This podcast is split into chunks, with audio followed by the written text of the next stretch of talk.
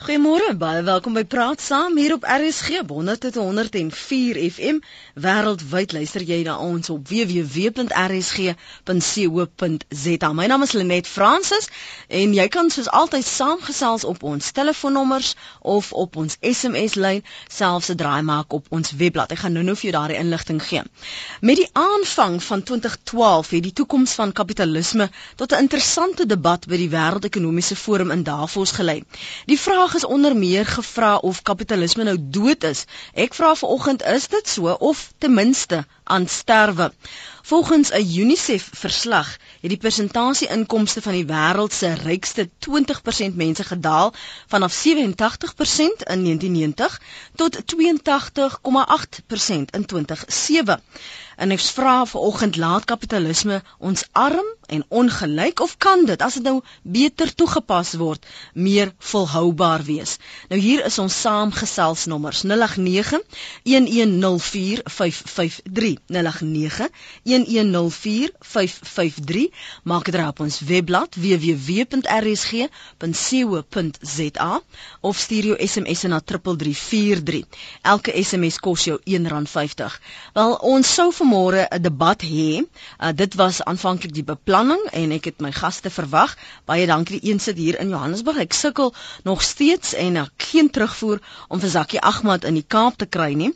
Um die ooreenkoms was dat ons juis hierdie debat as 'n opvolg sou doen na aanleiding van 'n gesprek uh, by die woordfees toe ons gepraat het oor wat is wit wees en ons het oor verskillende aspekte gepraat van uh, ekonomiese stelsels en Dr Mulder het daardie oggend ingeskakel en bietjie in gesprek getree met Zakie Ahmad.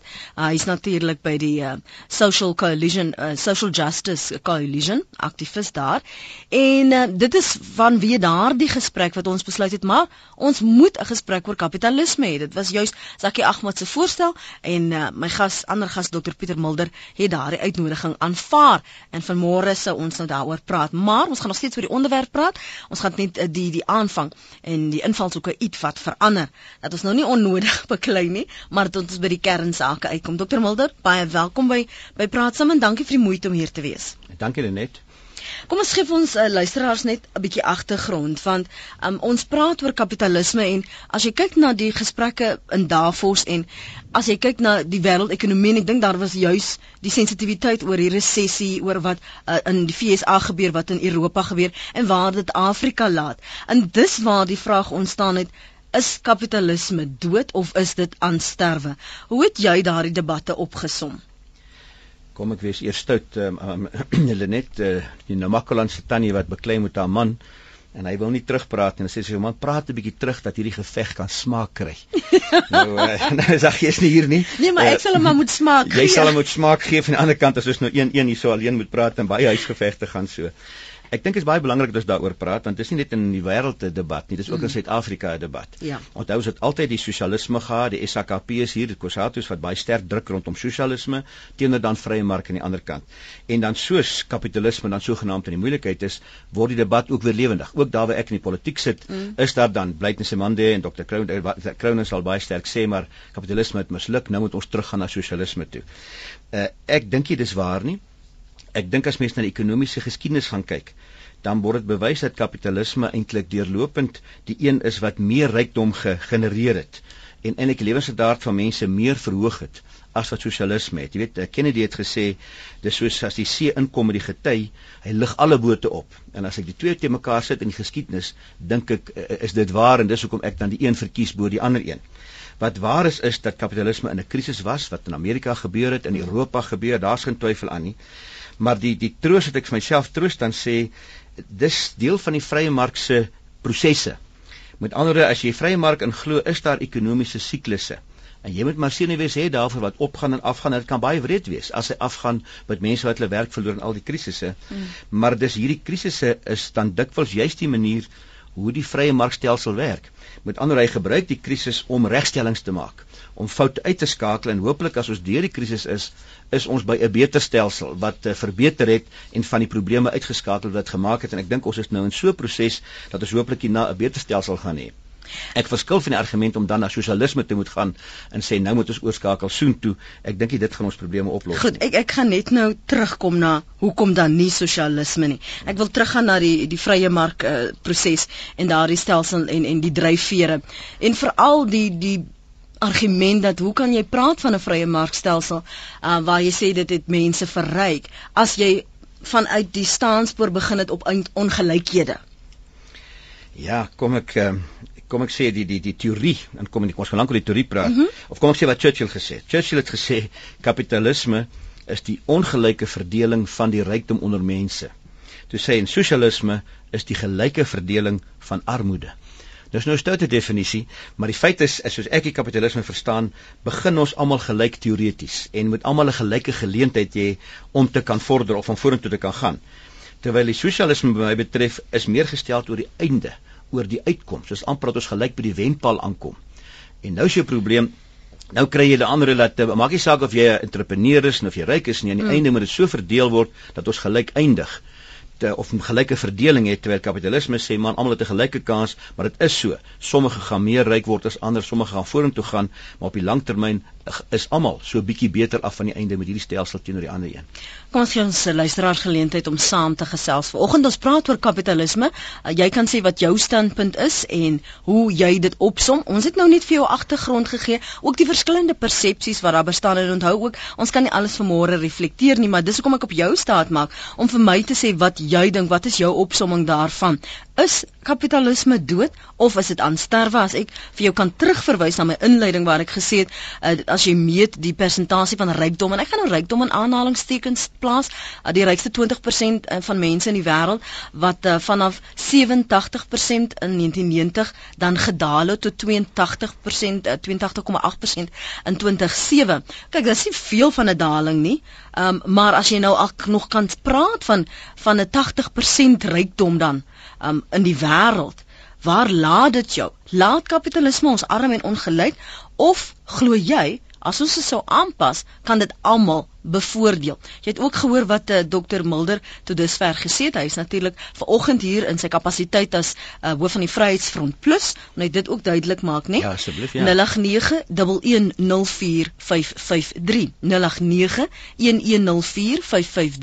Jy kan vir my 'n SMS stuur na 444 uh 34 34 ja staan my kop nou stil want ek sien ons het 'n oproep. R1.50 kos dit jou.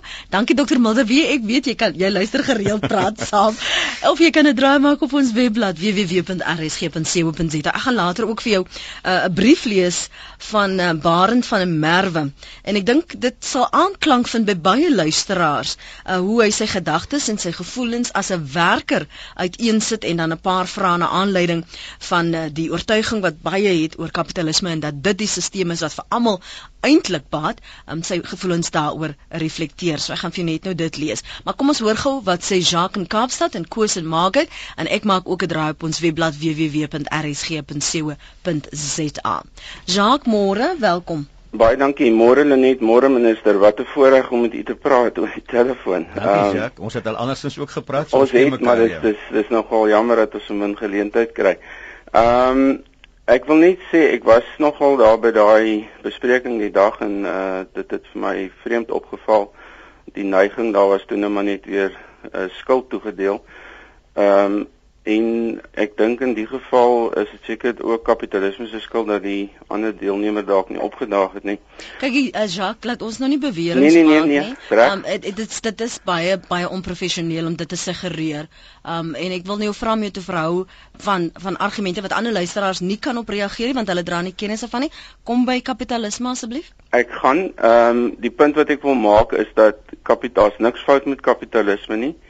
Ehm um, dit is die stelsel wat uh die groei bewerkstellig wat ons die laaste paar jaar uh in die wêreld maar ook in Suid-Afrika ervaar het. Mhm. Ehm um, die probleem kom in by die misbruik. Ehm um, as ons kyk die al die geld wat gegenereer word vir hierdie land se ekonomie wat nie doelmatig aangewend word nie, ehm um, wanbestee word of uh gesteel word of verlore gaan. Mm. Die dilemma waarna ons vandag sit, die wêreldekonomie in Suid-Afrika is ongelukkig deel daarvan. Ehm um, uh, of gelukkig die hele globale stelsel wat uh globalisme wat voorgehou is 'n groot voordeel is vandag 'n groot nadeel. Dit wat aan die gebeur is in Amerika en die FSA, dit gaan oor skuld. Ehm um, ons weet dit nou al, maar dit is daar's geweldige klomp skuld. Uh in 2008 was daar private skuld, vandag is dit openbare skuld wat bygekom het. Regerings is bankrot, ons het gesien met Griekeland, ons het gesien Europese Unie gaan nou geld leen om vir Spanje te help. Ehm um, maar dit is nie die die kapitalisme was nie primêr die oorsaak daarvan. Die kapitalisme het wel die geleentheid geskep ehm um, vir mense om uh verkeerd op te tree. En en dit het die Wat bedoel die, jy met met verkeerd optree? Wel die die hele verdelingsaspek. Mm. Maar onthou die regering is verantwoordelik om uh die verdeling van inkomste uh belasting in, wel owerheidsinkomste daarvoor te sorg dat dit doelmatig geskied. Ehm um, maar sê maar hy het deel byvoorbeeld dit toe aan 'n uh, bron soos met uh, toelaas waar daar nie 'n opbrengs is nie. Uh jy kan nie geld in in ek wil die punt maak dat daar is geen verskil tussen jou en my ekonomie in die in die landsin of die wêreldsin nie. Dis bloot net die grootte wat verskil. Nou vat nou die klomp mense in hierdie land wat vandag knie diep in die skuld sit. Ehm um, en dit help nie om net meer geld te leen nie. Wat nou gebeur het van 2008 af na nou toe? Ons is nog steeds in 'n resessie. Daar was daar is geen herstel nie. Dis net hierdie verskriklike klomp ekstra skuld wat geskop geskep is en dit laat tekens deurkom dat daar herstel is, maar daar is nie. As die FSA en die Europese Unie nie met hulle austerity packages en al daai goed ingemeng het nie, was ons dalk nou al deur uh die en dit is so, dit is uh fases, ehm um, siklusse maar wat nou gewaas al in herstelfase kon wees is ons nog steeds in hierdie diep doldrum en ons is in 'n in 'n tweede dip. Sê gou vir my, nou hoekom hoekom waar aanskryf jy die sukses toe wat in China aangebeur is en die wyse waarop hulle hulle ekonomie bestuur? Die die sukses is kapitalisme. Hulle het 'n sosialistiese stelsel, maar as dit nie vir kapitalisme was in die res van die wêreld waantoe hulle hulle goedere kon uitvoer nie. As hulle hulle goedere net vir hulle self geproduseer het, het hulle glad nie die sukses gehad wat hulle nou het nie.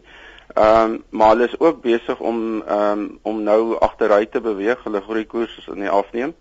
Ehm um, en hulle ondervind dieselfde probleme as die res van die wêreld.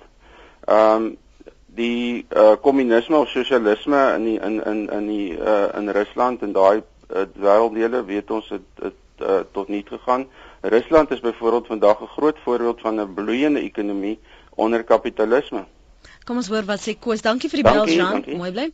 Koos is 'n Margate, is nou so 20 minute oor 8. Jy kan saamgesels. Jy Jacques se mening gehoor. Daar's natuurlik allerlei vrae wat ons vanmôre oor uh, kapitalisme vra of dit dood is of dit dan sterf is of 'n ander vorm is sodat almal bevoordeel kan word. En maak dit nie ongelykheid uh, meer sigbaar nie. 0891104553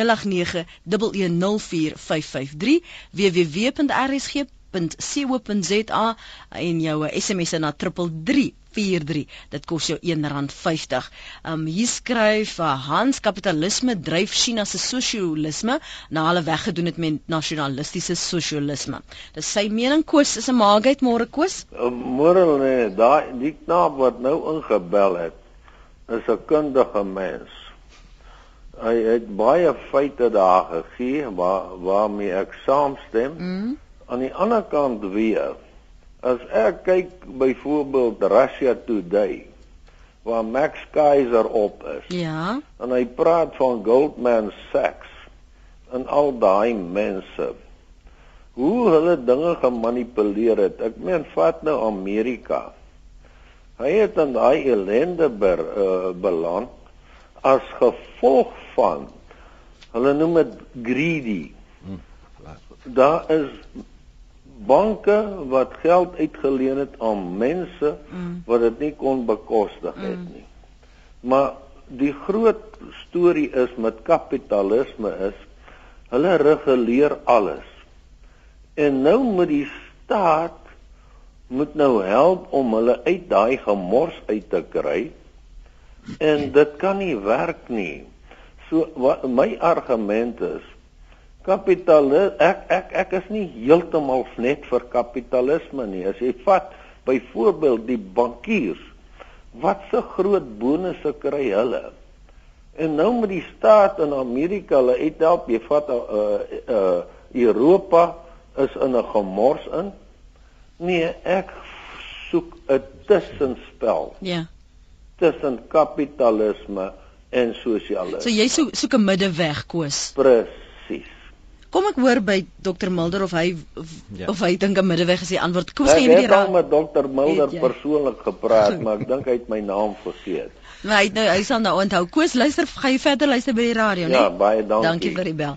Koos daar in Magat, jy kan ook reageer op wat Koos sê want hy sê hy soek 'n middeweg. Ehm um, dis nie die een of die ander nie. Dr Mulder, wat sê jy op wat Jacques sê en wat op wat Koos sê? Sê jy hoor ek ken vir Jacques en vir Koos, lyk Ja. like, ek ken almal in Suid-Afrika, ja. ek, ek begin sien op die agtergrond Ja. dat jy 'n spannetjie nou het, Nee, hoor. Kom ek sê eers ek, ek Koos is absoluut reg. Ek weet ek het geglo ons gaan daarby kom. Hmm. Uh toe ons kinders was toe ons uh, Monopoly gespeel. En daar's baie keer trane aan die einde van die spel want daar bly een ou oor op die bord. Hy koop al die ander uit en as die ouma saam gespeel het dan sy gekil en vir al die kleinkinders weer geld gegee want ons nooit klaar gekry nie. Maar dis kapitalisme in sy rou vorm wat ongekontroleerd aangaan. En ek dink niemand uh, kan daarvoor wees regtig nie. Dan kry hierdie maksimale uitbuiting. So ek dink Koos is reg, daar moet kontroles inkom. Uh, ek noem dit dempers uiteindelik as mens dit so kan sê. 'n uh, Demper soos die mededingingskommissie wat inkom en keer dat die monopolie is nie. Uh, selfs vakbonde speel 'n rol om om te balans uiteindelik bring. Uh, en dan die hele gedagte van welsyn. Die staat het sonder twyfel 'n taak om welsyn te sorg, om wel te vat by die rykes en vir die armes te gee. Maar dis nog nie sosialisme nie. Uh mense te verpligting. Daar is mense wat swaar kry. En selfs maatskappye, maatskappye behoort wat my betref belastingverligting te kry omdat hy sosiaal sy plig nakom. Jy weet interessant is mens gaan kyk na iemand soos Bill Gates en Warren Buffett mm. wat nou begin. Hulle praat van 'n business of giving of 'n filantropiese kapitalisme. Nou daarmee kan ek saamgaan. Ons noem dit maar kapitalisme met 'n gewete. Ja, dis hoe die CSI projekte ingewerk is. Dis korrek. Nou begin die goed werk uiteindelik in al kante toe. Maar dis nie sosialisme nie. En daarom sê ek die klem moenie wegsluit nie, want die dilemma met sosialisme is, jy het eers 'n sterk ekonomie nodig voor jy kan begin uitdeel. Maar my ervaring met sosialisme is hy verdeel die rykdom. So ek sê jy het kapitalisme nodig om die rykdom te skep tot 'n mate, maar dan moet hierdie kontroles inbou. En ek stem met hom saam. Kom ons vat die uitspattige salarisse. Uh ek het nou vir hom neers neergeskryf vir Barclays Bank se ou in in Engeland, Bob Diamond, sy salaris vir die jaar was 6,3 miljoen pond. Dis 69 miljoen rand. Nou is Absa as deel daarvan. Nou lê hulle mense af in Suid-Afrika. Dis onbillik eintlik. Maar in Suid-Afrika, Essel Mittal, sy uitvoerende beampte me, mevrou in Nibesi Haita, sy het 8 miljoen gekry as salaris. Mm. Wat my bekommer is, die vorige jaar dis ga, dis verdubbel eintlik. En selfs ons meneer Ramaphosa, as ek reg gekyk het, het nou die dag gebie op 'n buffel. As ek reg is, was dit 19 miljoen rand. Nou dan begin die mense met opstand kom daarteen en sê sosialisme is die antwoord. En ek sê dis omdat die ding na land uitdruk. Hoe hoe sou jy dit uh, voor ons nog luisteraars hier so so kry?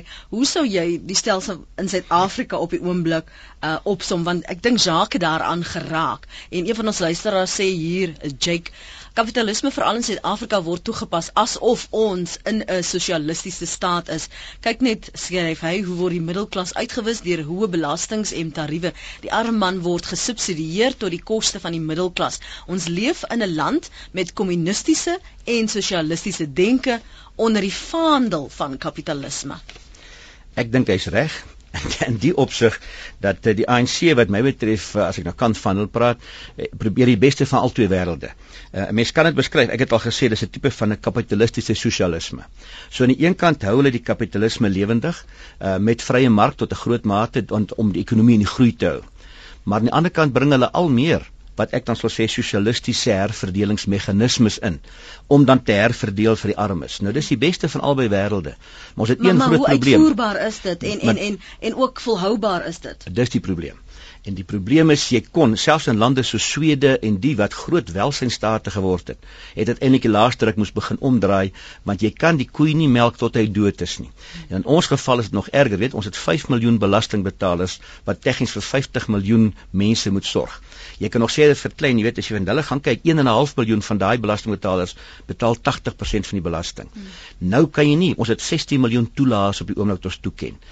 Dis die enigste land in die wêreld wat ek weet wat daar sê maar 3 mense het 'n toelaag ontvang vir elke een wat belasting betaal. Mm. En nou as jy bekommer is as jy daai koei melk tot hy gaan lê, dan tot 'n krisis uiteindelik want die mense wat die toelaag ontvang verwag die geld Ja. en die belastingbetaler kan nie meer betaal nie en dis waar revolusies vandaan kom en opstande. Ons moet begin wegbeweeg en dan sê ek my bekommernis in Suid-Afrika is die pendulum swaai meer na die sosialisme toe. Ek wil meer na die kapitalisme toe swaai met dan 'n klem op welsyn uh om hierdie ekonomie groter te maak. Kapitalisme maak die koek groter Sosialisme verdeel die bestaande koek en dis die verskil. Goed, kom so wat sê Rabbi, môre Rabbi, welkom. Goeiemôre julle. Uh, ek koos in Dr. Milton nou so die wind uit my seile uitgawe en dis presies eintlik wat ek ook wou gesê het. Ek eh, 'n uh, vorm van verantwoordelike kapitalisme en my my uitgangspunt is dit dat ek werk my stert af vir 'n baas en hy hou aan koop soos in, in woonstelle en plase en you name it en ek kan nie eens brood op my tafel sit nie weet en en daarom ek voel 'n tipe van 'n model waar weet ek noem nou maar 'n syfer sê 50% van die wins van 'n maatskappy moet teruggaan aan die werkers. Dit dit sit meer besteedbare inkomste in die werkers. Wat as daai mense die werkersklas meer groter besteedbare inkomste het dan gaan jou dan gaan dit bydra tot jou ekonomiese groei.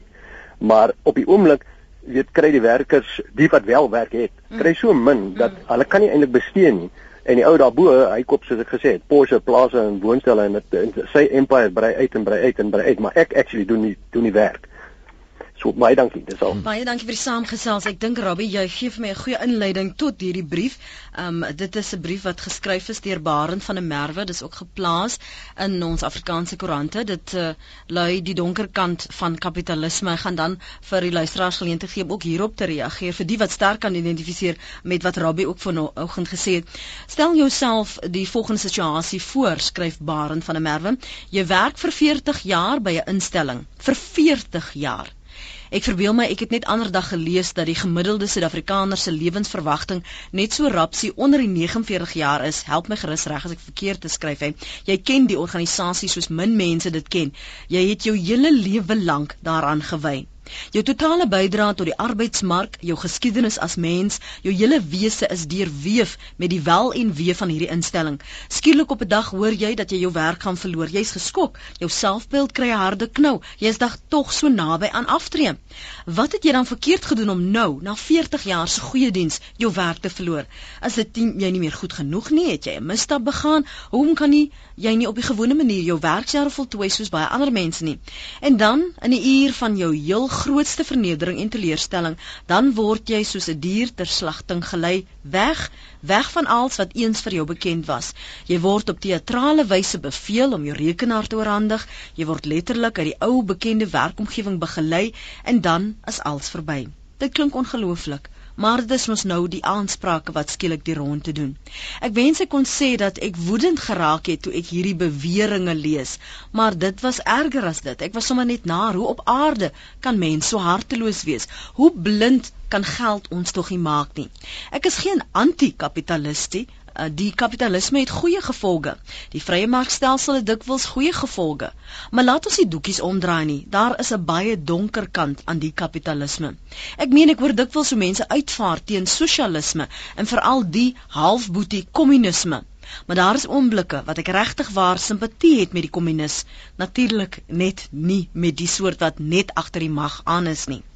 'n Mens kan nie help om te wonder nie indien die dinge wat beweer word die waarheid is of dit nie 'n beplande strategie was om hierdie mense te intimideer nie om te sorg dat hulle maar net die hou sal vat net sal stil bly net sal aanvaar omdat hulle goed reg gesien is Die donker kant van kapitalisme, wat is jou ervaring, jou opsomming?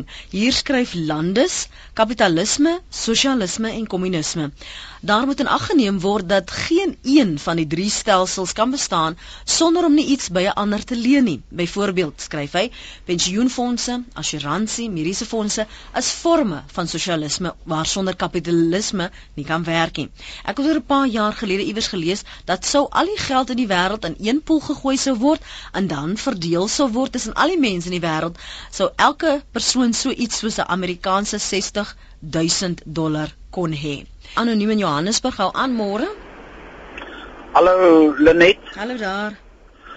Kan jy my hoor? Ek kan duidelik. Ja, sê. Uh hallo Dr. Miller. Weet jy, ek wil graag net my my opinie gee rondom hierdie goeders. Ek voel dat daar moet en en en ek glo dit is sosialisme. Daar moet 'n 'n sterk mate van uh beheer gevorm word oor die goed wat in Suid-Afrika op die huidige oomblik nie gebeur nie. Verstaan my goed. Ek is baie positief oor Suid-Afrika. Ek ek glo dat Suid-Afrika nog 'n wenland kan word. Maar daar's soveel goed wat nog moet gebeur. Argumentshalwe, ons banke. Die banke, hulle ek wil dit amper witboortjie crime noem. Ek wil ek wil sê die banke sleep ons mense deur die modder en hulle vernietig mense ek is 'n ek is 'n uh, finansiële adviseur. Ek werk met soveel mense en ek sien die pyn wanneer hulle oor hulle geld sake praat. Dit gaan oor daar's soveel onregverdigheid en daar's geen beheer oor nie. Hierdie bonusse, salarisse wat hierdie mense kry terwyl hulle ander mense se lewens neem. Ek praat van 'n dame wat nou in hierdie afgelope 2-3 weke met my praat. Sy's 4 jaar van haar van haar ehm um, pensioen af sy's nou besig om haar huis te verloor en sy werk vir een van die banke.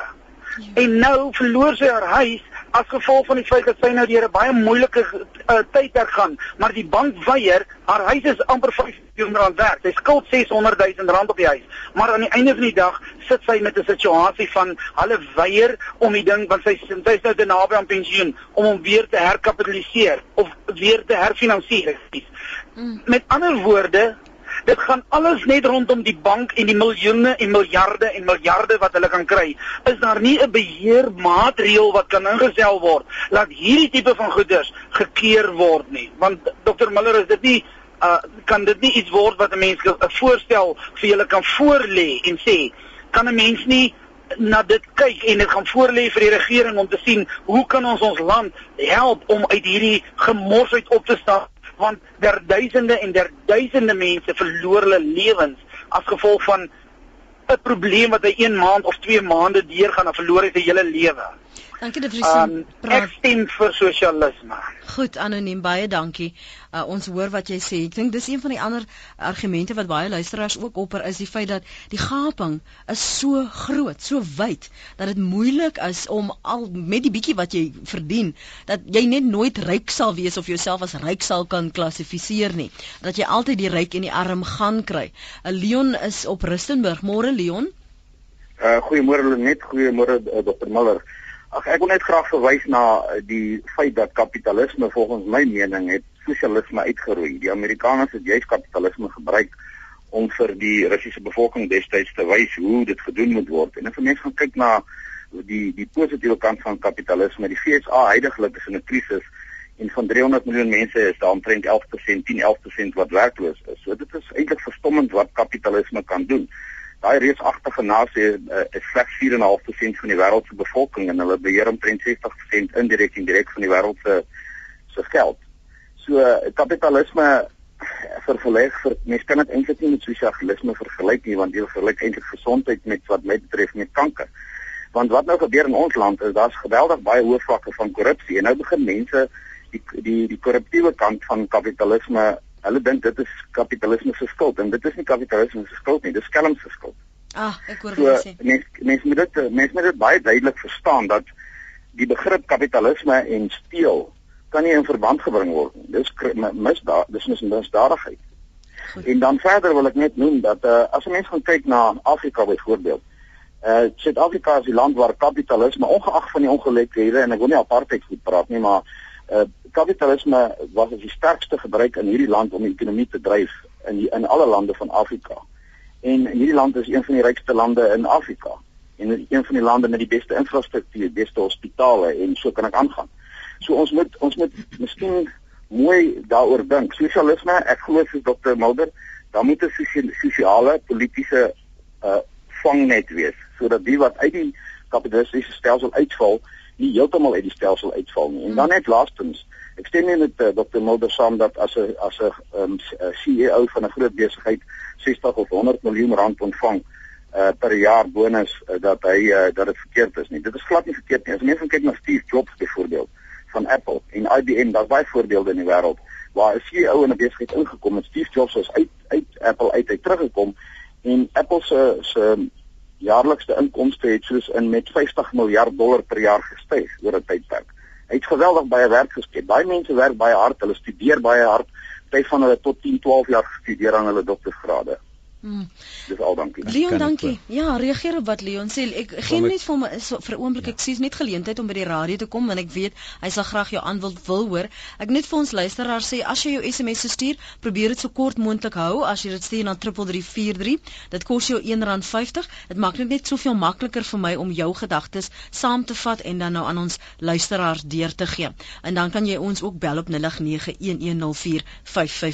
Dankie dokter ja. Mulder, skus. Kom ek ek begin by Leon eintlik ek het probeer notas maak. Mm. Uh, ek verstaan sy punt as hy sê ek het nie beswaar dat iemand soos 'n job sou wou kan so 'n salaris kry nie, maar sy reg geluister het ek het dit gekoppel aan die afdank van mense aan die ander kant. Met ander die baas kry 'n bonus aan die einde van die jaar van Dis ongelyk, ja. En nou skielik dank hulle mense af omdat hulle sê daar's tekorte. Nou dit raak oneerlik en dis waarteen ek my beswaar uitgespreek het.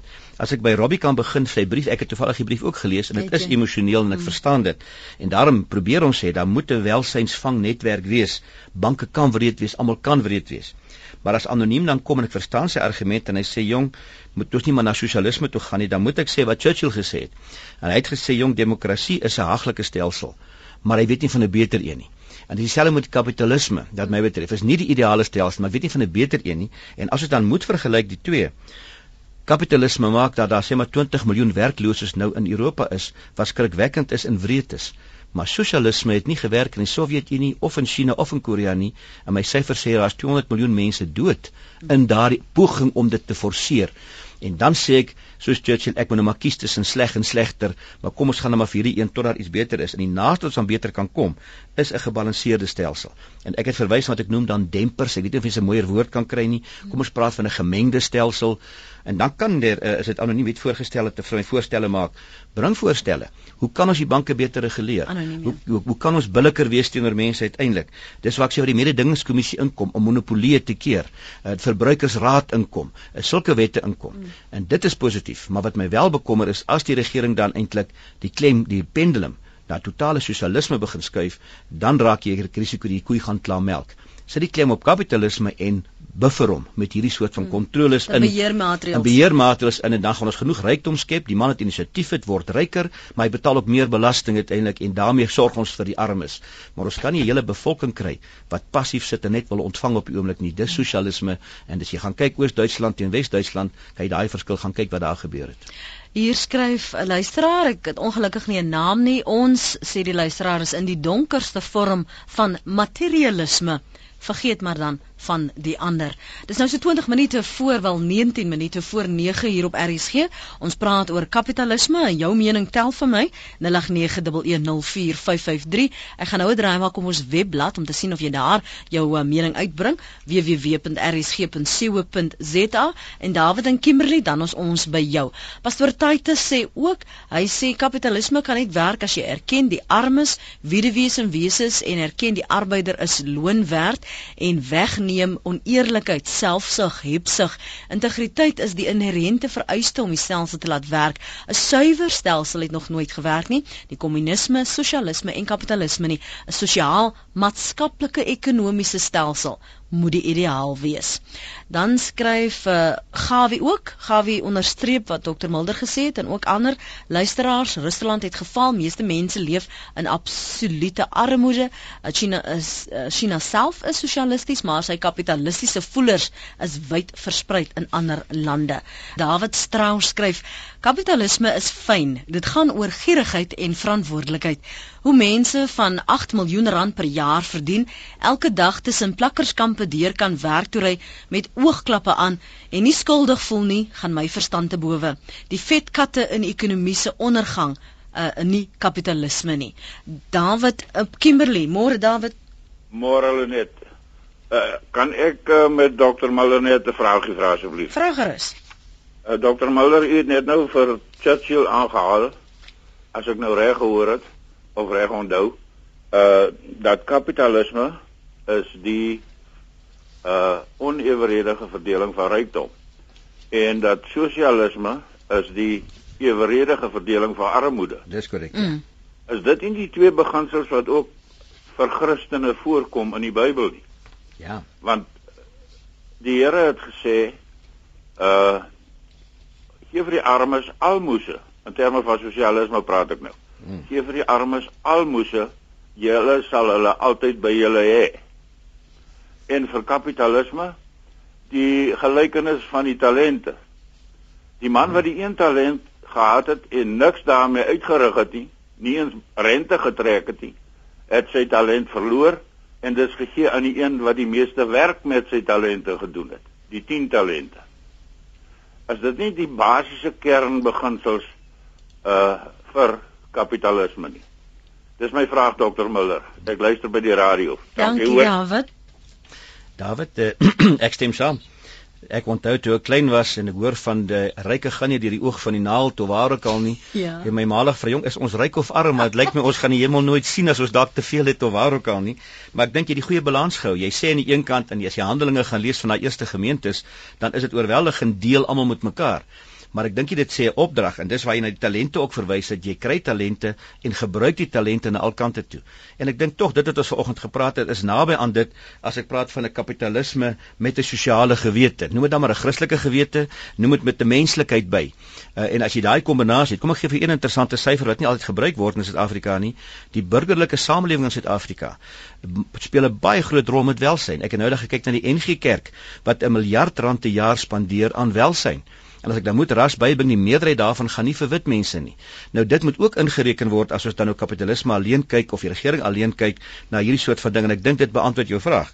Uh, die Bybel sê dit presies vir ons uiteindelik met daardie kombinasie saam en juis hierdie ander mense wat die miljoene vat en gierig is, is dan juis wat my betref onbybels en en onchristelik. Johan in die Weskus, môre? Goeiemôre. En jou en uh, en ek wil net graag 'n klein bydrae lewer, jy weet dat, dat ons weet dat Dr. Blade is 'n man die is 'n kommunis. Maar nou die dag het hy kritiek uitgespreek teenoor die banke wat 'n kapitalistiese instelling is oor die omvang van die ongesekerde lenings. Nou ons weet dat, dat hierdie is lenings waarvoor daar nie en ek uh huise is en goed is wat wat die wat die bank kan kan terugvat nie. Nou dit het in Amerika gebeur en nou is dit my eintlik tragies dat dat kommunis nou die kapitaliste moet daarop begin aanspreek en ek weet nie of of daar 'n meganisme is wat die regering het wat die banke kan beheer nie. En hierdie ding nog 'n ding wat my bekommer, jy weet, as jy dink aan hoeveel geld is daar belê waar mense afhanklik is van die inkomste van banke. En ons het dit net 'n paar banke in die land. So in die opsig lyk dit vir my dat kapitalisme kan ook 'n bietjie hande druk as hy nie oorgewaak word nie. Hmm. Hmm. Johan, dankie vir die vir die bel. Uh, ek wil net nou 'n paar SMS'e gou vinnig deurlees. Um iemand skryf waar hier's nou nie 'n naam nie, maar goed. Ons hardop al om die probleem kapitalisme se lewensbloed is juis skuld, het sy publiek of uh, regerings. Dit is waaruit die miljarde winste kom. Na die oorlog het die destydse regering ons op kapitalistiese pad geplaas en die ANC het dit geërf. Wat ons nou sien is kapitalisme se tande wat wys, nou soek hy sy pond vleis. Ja kan ek antwoord net op die opmerking van dokter Msemande. Nou, hy is 'n baie interessante persoon. Ek argumenteer baie keer met hom, maar dit is nou ter saake nie. Hy woon in die Mount Nelson wanneer dit hom pas, hy ry mooi kar en al die goed. maar dit is nou nie ter saake nie. Dis nie ter saake nie, want hy's nie om homself te verdedig nie. Ekskuus ja. net, maar nou, ja goed. Maar is 'n geldige punt as hy begin waarsku en dis wat u sê dat as banke begin geld uitleen sonder dat sekuriteit is dan sien jy 'n moeilikheid dis presies wat in Amerika gebeur het nou ek dink ons kredietwet wat baie mense kwaad gemaak het waar ek self mee geworstel het, het ons 'n groot mate dink ek gered dat ons nie so diep in die resessie ingegaan het soos lande soos die nie en sal weet die wet was waarskynlik net betyds deurgegaan om dit baie moeiliker te maak om lenings te kry en soeker omdat daar so beperking is. En ek dink mense moet dit seker maak dat daar daardie kontroles in is dat banke nie oorboord gaan mense inlok om skuld te maak, huise amper verniet weggee en dan stort die land in duie nie en ek hoop ons kan daai balans vind. Ek dink dis wat die luisteraar probeer vir ons sê. As ons nou uh, baie van die luisteraars wat wat verwys na dat daar 'n behoefte is vir 'n kombinasie van en jy het net ook daarvan gepraat van ja kapitalisme maar met 'n sosiale gewete of 'n welsynsgewete dan. Hoe hoe kry jy dit reg as daar as jy half blootgestel word want jy sien in as burgers die regering gaan een pad in, jy sien waar dit faal, jy sien uh, ons ekonome waarsku voortdurend dat ons moet uh, rad hou en trend hou met met hierdie um, uit hierdie toelaas ook ook waar Suid-Afrika hom of haar kan bevind as jy kyk wat in Europa gebeur, jy sien hoe worstel Griekland nog steeds. Ons het nou die dag ook 'n dokumentêr gesien oor wat in Ierland aangebeur is. Nou hoe as burgers vat jy nou daardie argument verder en sê ons wil hê Suid-Afrika moet opgebou word. Ons wil hê hierdie gaping tussen ryk en arm moet nie elke dag of met elke tender vergroot nie. Watter druk kan ons plaas op op die regering? Hoe kan ons hierdie gesprek verder neem? Kom ek sê die debat oor sosialisme en veral Marx en die kom uit die nywerheidstydperk waar dit bitterwreed was, waar daar min demokrasie was, waar daar basse was wat die werkers uitgebuit het. En in daardie omstandighede het dit sin gemaak om te sê kapitalisme is 'n fout. Ek dink ons is ver weg daarvandaan nou met 'n nuwe soort van ekonomie, 'n inligtingsekonomie, mm. maar teoreties moet demokrasie onder andere daai kontroles inbou om te sê as 'n regering begin droog maak dat jy hom kan uitgooi want hy moet hierdie goed reguleer. My probleem in Suid-Afrika is dat die regering omdat hy sosialisme baie keer praat na buite maar hy doen kapitalisme na binne, skep verwagtinge daar buite wat ek bekommerd is nie kan verweeslik nie. Ek het gaan kyk sover ek weet is ons die enigste land naas Noord-Korea wat vir mense gratis huise beloof, gratis elektrisiteit, gratis water en 'n kindertoelaag. Uh, nou my dilemma is te skep 'n verwagting en as die verwagting verwesenlik word nie dan het jy revolusie uiteindelik en jy kan sien ons begin daai ding terugkry. Die makliker pad of meer korrekte pad maar dit is moeiliker kry vir 'n mens 'n werk. Skep vir hom werk dat hy uiteindelik sy eie huis kan koop, dan gaan hy sy elektrisiteit kan betaal, hy gaan sy water kan betaal en is meer volhoubaar. As die huidige verwagting by baie mense, die grondwet sê jy moet vir my sorg, ek sit en wag jy vir my sorg en dan het ons moeilikheid. Die ding wat vir my nou duidelik raak eh, in hierdie loop van die gesprek is, jy kan nie die heeltyd sê dis die skuld van sosialisme, kommunisme of kapitalisme nie. Die stelsel is daar, dis die toepassing. Dis waar die probleme kom. Dis mense en ek hmm. sê altyd hierdie kant van die graf is daar nie volmaakte mense nie en die dominee het baie mooi gesê is die sonde maar met ons. En dis wat almal hierna verwys. Iemand wat gierig is aan die een kant en misbruik maak, iemand wat die stelsel vir homself aanwend en self sosialisme. Hierdie 200 miljoen wat dood is ja. om dit toe te pas was 'n wrede stelsel na die Sowjetunie om dit af te forceer en dit nie gewerk nie en dis maar deel van die werklikheid. Koos, kom jy ons laaste oproep en baie kort as jy kan asseblief?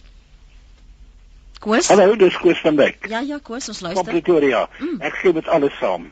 En ek wil net sê wie waar vir Pieter en wie daar vir Wawie. Hulle twee praat dieselfde taal. Nee, ek dink weer Pieter moet vir Wawie nooi om lid te word en ook al sy volgelinge. ek wil juist vir Wawie kan hulle baie stemme werf. Ek wil net dit doen dat die vetkaste wat so baie verdien op topbestuursvlak behoort met die belastinglag geslaan te word slaan hulle met 70% want 30% is voldoende vir hulle. En gee die res vir die vir die vir die op laer op middel en laer bestuursvlak sodat hulle in plaas van 'n 7% of 5% ook kan deel in die rykdom en die welvaart van hierdie land. En volg, dit is al wat ek wou gesê het. Baie dankie. Baie dankie vir die bel. Totsiens. Mooi dag vir jou. Mooi dag. Dis soos jou voorstel vroeër van die die een met die ander, die die welsyn met die kapitalisme. Dis die Pieter met die Wawe. Ja, ek is bietjie bekommerd. Baie dankie Koos en dankie vir die kompliment. Ek weet nie hoe goed ek meneer Wawie ken nie. Ek dink hy's 'n man van integriteit. Ek dink nie hy's omkoopbaar nie en ek is bly vir daai soort van. Maar as jy met hom gaan praat, gaan hy vir jou verduidelik hy's teen privatisering en hy is reg glo regtig in sosialisme en uh, dit is daai deel moet ons net ook bysit. Maar miskien probeer jy 'n kombinasie tussen die twee van ons soek en dit kan dalk werk uh, as dit daarop aankom. Uh, die die werklikheid is net en dis reëls wat lankal gemaak is. Ek sê nie ek, ek dink jy kan die armes help, die rykes te vernietig nie. Ja. En dis die soort van debat of of jy kan nie salarisstrekker ryker maak deur die salarisbetaler ook te vernietig nie. Of 'n ander argument wat sê onthou die regering kan aan niemand geld uitdeel wat nie by iemand anders gevat het nie. So dan moet eers rykdom kom voor ons al die goeders kan doen moet ek klaar maak of gaan ons nog praat? Nee, jy moet nou klaar maak. Nou kom ek, ek kan ek my, my slotwoord sê Asseblief. Nee, wat wat ek probeer sê is ek dink ons het teer gepraat en te sê al die stelsels het baie goeie punte en baie swak punte. Ons moet hulle opweeg te mekaar. En dit lyk vir my 'n gemengde stelsel is die beste een wat die vrye mark dan is met 'n sosiale gewete. Wat my bekommer in Suid-Afrika is dat die klem eintlik meer val tans by die regeringskant na sosialisme toe, maar hy wil die voordele van die ander kant toe kry en ek is bekommer dit kan die kapitalisme doodmaak, hierdie wat ons die koei melk, die belastings, die toelaas, 'n bevolking wat passief sit en nie meer werk nie, die klem moet op kapitalisme val en dan moet ons dit inbou. En dan kan ek net sê vir mense wat wil argumenteer. En nou jy nou hier nie die die voorbeelde in die in die ou dae was 'n teorie. Die praktyk is nou baie duidelik. Ons het Oos en Wes Duitsland om dit mekaar te vergelyk. Ons het Suid en Noord-Korea om dit mekaar te vergelyk. Ek het Mao se China besoek en Taiwan en ons kan die twee vergelyk. En vandag se se China is 'n ander China. Hulle praat nou van Chinese socialism with Chinese characteristics. Dis eintlik maar kapitalisme. En dan dink ek daaruit het ons die werklikheid gesien. Dis nie ideale stelsels nie, maar asseblief kom ons vat die beste pad dat die water almal oplig, ook die armes oplig. Al moet ons dan mense ryker maak, kom ons help die armes ook op en ek dink sosialisme gaan dit nie regkry nie, maar kapitalisme kan Suid-Afrika beter maak. Marlene Gosen sê op 'n ligte trant uit 'n ou koerant politiek vir die beginner. Sosialisme, jy het twee koeie, jy gee een vir jou buurman. Kommunisme, jy het twee koeie, die regering vat albei en gee jou die elk. Fasisme, jy het twee koeie, die regering vat albei en verkoop aan jou die melk. Kapitalisme, jy het twee koeie, een en koop 'n bil uh, vakbondnisme, jy het twee koeie, hulle vat die koeie skiet een melk die ander en gooi die melk weg. Die moraal moet niks te doen hê met koeie nie. Hulle bring net moeilikheid. Dankie Marlene vir daardie ligter trant. Baie dankie vir die lekker gesels hier op RC vanoggend. Ek dink ons eie denkwyse is 'n bietjie verbreed. Baie sê wat, help dit julle praat, julle praat, daar kom tog niks af van nie daar kom inderdaad iets daarvan. Ons begin anders dink. Ons begin tyd inruim vir mekaar se standpunte en ander te hoor en na hulle te luister. Dr Mulder, baie dankie vir jou tyd vanoggend hier op Praat Saam. Dankie. Ek dink die geveg het tog smaak gekry so 'n bietjie, maar baie dankie vir die geleentheid. Dis hoekom ek hier is. Dit was ver oggend se praat saam. Moenie vergeet die môre oggend se praat saam profiel met Jeremy Fredericks, die kommentator. So as jy hom ken of al met hom gewerk het of sy werk waardeer, moet jy inskakel op 100.104 FM wêreldwyd by www.rsg.co.za. Baie dankie aan Dr Pieter Mulder vir sy bydrae vanoggend. Jy kan weer na ons programme, al die praat saam programme gaan luister op ons pot gooi by www.rsg.co.za